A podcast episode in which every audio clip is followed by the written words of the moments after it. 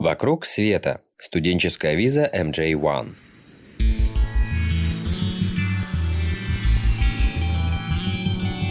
В бытность мою студентом собрался я как-то поехать в США по программе Work and Travel. Подготовил документы, собрал справки из универа, купил билеты и оплатил страховку. Мне одобрили визу джей один, и через некоторое время я уже пересекал Атлантику на триста двадцатом аэробусе.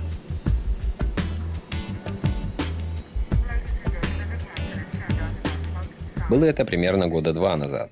Орегон, Колорадо, Массачусетс и еще парочка штатов уже легализовали рекреационное употребление травки. Но мне предстояло приземлиться во Флориде, где на тот момент было разрешено использовать каннабис только for medical purposes.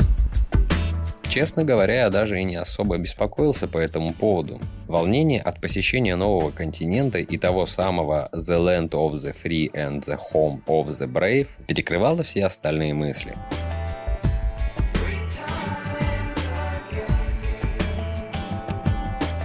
После пересадки в Чикаго я еще пару часов провел в небе и приземлился в аэропорту города Панама-Сити.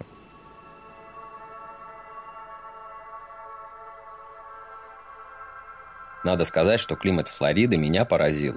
Стоит выйти на улицу и чуть-чуть пройтись, как по твоей шее и спине уже начинают течь горные реки Кавказа. Влажность в тех краях стабильно держится на уровне семьдесят-восемьдесят процентов, а температура в летние дни тридцать два тридцать пять градусов по Цельсию. Аутдорный хэмп, наверное, там не в ходу, то ли дело апельсины. Впереди меня ждали три месяца работы горничным в местном Хилтоне. Да, работенка не из самых эстетически приятных, но когда ты получаешь на ней в два с половиной раза больше, чем работая в России на должности, которые еще и высшего образования требуют. В общем, деньги не пахнут. Работал я всегда с кем-то, обычно помогая тем, кто трудится в отеле на постоянке. Один раз меня поставили в пару с женщиной, которая внешне годилась мне в бабушке. «Скучный будет денек», — подумал я, но не тут-то было. В процессе работы мы с ней разговорились. Оказалось, что ей семьдесят три, сама она из Орегона и очень не любит Трампа. Это была, и очень надеюсь, что все еще есть, довольно бодрая старушка. На семьдесят три не выглядела совершенно.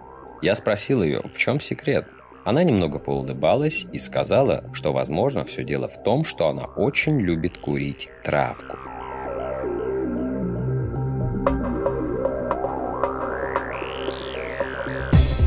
Выяснилось, что эта бабушка в молодости была той еще хиппи. Она рассказала мне про участие в протестах в Колумбийском университете тысяча девятьсот шестьдесят восьмого года и про то, как они с друзьями испекли пирог на канамасле, полили его глазурью с кислотой, а потом случайно угостили своего сорокалетнего соседа. История закончилась хорошо, а я не преминул спросить, могу ли я сейчас купить у нее немного травки. Она ответила, что поделится со мной и так, и не соврала. На следующий день утром я поздоровался с ней, а вместе с ответным «хай» в карман моей рабочей рубашки опустилась небольшая коробочка. There is a one doobie, share with somebody. Мне почему-то послышалось «Дуки». Кто слушал Green Day, тот знает, что один из их альбомов носит именно такое название, которое переводится не иначе, как «дерьмо».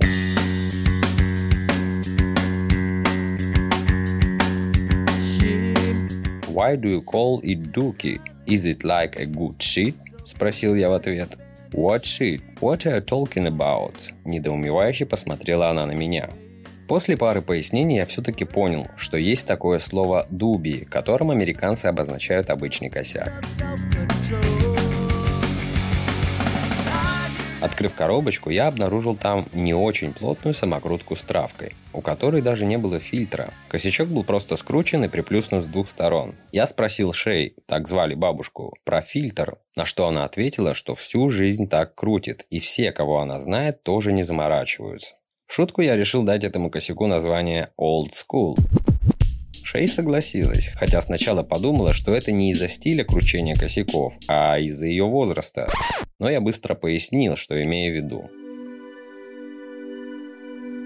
Именно с этим Дуби я и отправился на велосипеде в свой выходной день на побережье Мексиканского залива. Мне не хотелось привлекать внимание и курить косяк на пляже или тротуаре. Я тогда еще сильно параноил и очень боялся депортации, поэтому пытался найти какое-то укромное местечко. Но чем плоха Америка, так это тем, что там нет ни одного гаража, за которым можно было бы покурить, ну или хотя бы спокойно поссать. Либо ты на тротуаре, либо на частной территории, либо это непроходимые заросли всего, чего попало, куда даже ступать не очень хочется. И все же после долгой езды мне удалось найти пустырь, который собирались застраивать, судя по подъездной дороге. Там я и раскурил заветную самокрутку. Как потом сообщила Шей, сорт назывался Trainwreck, и я прекрасно понял почему. Ох, лучше бы я послушался ее и расширил с кем-то этот косяк. Примерно так я ощущал себя через десять минут. Не забываем про тридцать три градуса тепла и сумасшедшую влажность. В один момент мой внутренний голос заставил меня слезть с велосипеда, потому что мне казалось, что если я продолжу крутить педали, то просто умру от инфаркта. Но когда я чуть попривык, катиться на велике в майке и солнцезащитных очках вдоль побережья, слушая в наушниках остров Агутина, было неимоверно кайфово.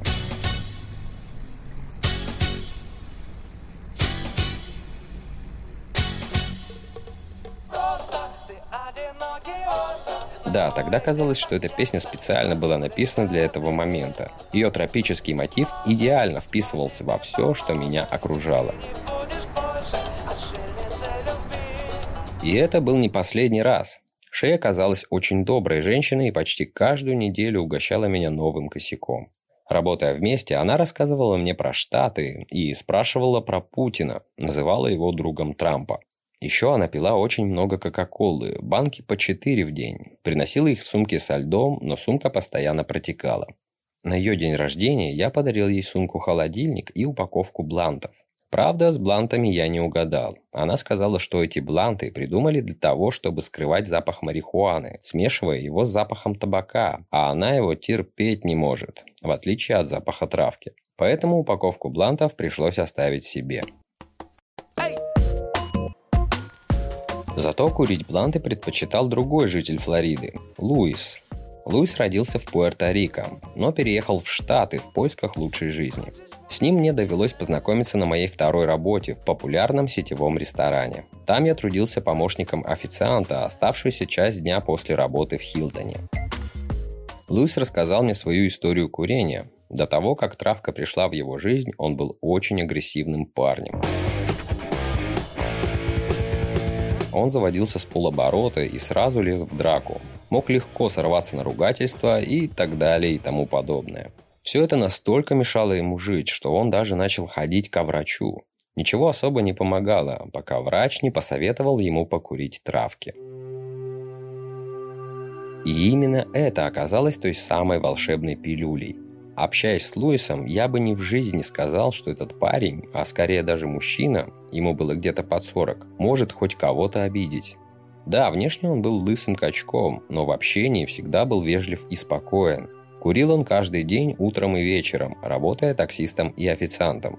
Травку покупал с рук у кого-то, чье имя мне явно ничего бы не сказала, платя за унцию двести тридцать долларов. Унция – это примерно двадцать восемь грамм. Ездил на новой Камри, иногда в шутку сигналил мне утром, когда я пыхтел на велосипеде, чтобы преодолеть шесть миль от дома до отеля. И Луис даже смог купить себе отличный дом в зеленом районе на берегу залива.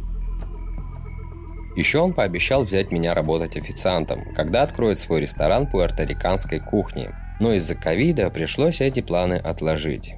В общем, классный чел был и есть этот Луис. Когда мне нужно было улетать из Флориды в Нью-Йорк, я попросил Луиса подбросить меня до аэропорта. Ехали мы ранним утром, часов в пять утра. Вдруг позади я услышал сирену полицейских, которые по громкоговорителю попросили нас остановиться. К машине подошел огромный чернокожий коп и сказал, что остановил нас за превышение скорости. Мы объяснили ситуацию, мол, торопимся в аэропорт. На самом деле нет. И Луису повезло отделаться предупреждением. А через пару миль Луис сказал: «Do you wanna smoke?» И ловким движением руки он извлек из-под водительского кресла тонкий блант и предложил мне его раскурить. А я и не отказался, думая, что уже набрал хорошего толера на бабушкиных дубис. Я не спросил, что это был за сорт, но мамма мия бамбаламия. Как же меня распидорасило. А ведь мне надо лететь и контроль в аэропорту проходить. Оказавшись внутри, я молился, чтобы все прошло гладко и со мной никто не заговорил. Но тут выяснилось, что мой чемодан не проходит по весу. Я мало что соображал в тот момент, но все-таки смог решить эту задачу, достав коробку с кроссовками и кое-как запихнуть ее вручную кладь. Главное, думал я, не забыть про самолет, и это у меня получилось. Мне предстояло провести в Нью-Йорке ровно неделю, поэтому я решил скатать еще и Филадельфию. Благо, между этими городами всего два часа езды на машине. Гуляя по Филадельфии, я наткнулся на магазин, на котором большими буквами было написано «Си Би Ди». Зайдя внутрь, я оказался в каком-то музее бонгов. Они стояли за стеклом и были совершенно разных форм. Настоящее произведение искусства.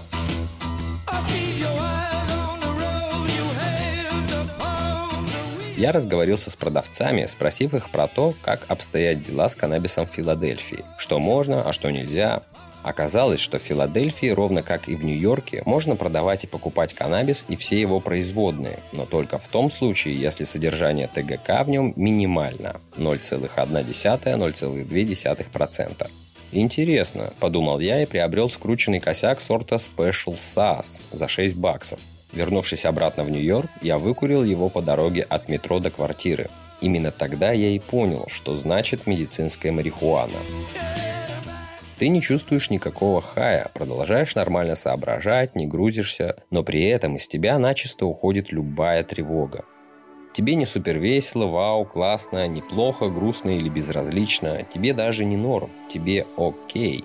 Могу рекомендовать Си Би Ди-доминантные сорта всем тем, кто долго не может заснуть, потому что так же, как я, любит заниматься самокопанием, лежа в постели или придумыванием ответов на уже прошедшие разговоры.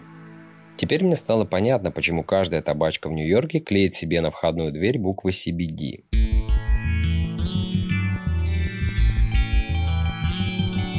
На следующий день я встретился со знакомым из России и его подругой, которые прилетели в Нью-Йорк на пару недель, а вечером мы уже проводили курительную терапию на набережной East River, около штаб-квартиры ООН. Make peace, not war, как говорится. Далее мы отправились на Таймс-сквер, а после решили поискать ближайший бар, в котором бы пиво не стоило как билет на концерт Beyoncé. К моему удивлению, такое место нашлось. Называется оно Jimmy's Corner. Если будете в Нью-Йорке, то заскочите обязательно. В этом баре нет цен на пиво. Точнее, они есть, но тебе никто не скажет, сколько стоит тот или иной сорт. Я минут пять спорил с барменом, чтобы она все-таки объяснила, почему здесь не называют цену, но успеха не возымел. На каждый мой «why» она отвечала «you'll be pleasantly surprised». И не обманула. Я проверил потом списание на карте. Пинта пива стоила пять баксов. По американским меркам это сущие копейки для бара, который находится в трех шагах от одного из самых популярных мест в мире. В этом же баре мы познакомились с двумя ребятами, имен которых я уже не помню. Один был чернокожим художником под два метра ростом, а другой программистом, который разрабатывал браслет для инвесторов. Он объяснил мне, что это будет что-то вроде часов от Xiaomi, но с инфой про акции и криптовалюты. Я пожелал ему удачи в этом начинании. В какой-то момент разговор зашел о травке. Мы спросили, знают ли они, где здесь можно достать эм джей с Тэ Гэ Ка. Наш чернокожий приятель попросил дать ему минуту, и где-то через две он вернулся обратно в бар, держа в руках тканевый бархатный мешок. По размерам мешок был похож на тот, из которого усатый мужчина в жилетке достает бочонки лото и кричит: «Номер одиннадцать! Одиннадцать! Барабанные палочки!» Я не заглядывал внутрь, поэтому не знаю, был ли он полностью набит стафом, но что-то мне кажется, что это вполне могло бы быть так. Скрутив очень толстый джойнт, мы вышли на улицу. Как сейчас помню, я получаю в руки косяк, слева от меня зарево Таймс-сквер, вокруг куча людей, а через дорогу патрульная машина полиции. Я спрашиваю своих новых знакомых: «Is it okay?» На что получаю ответ: Don't worry, it's okay. И взрываю.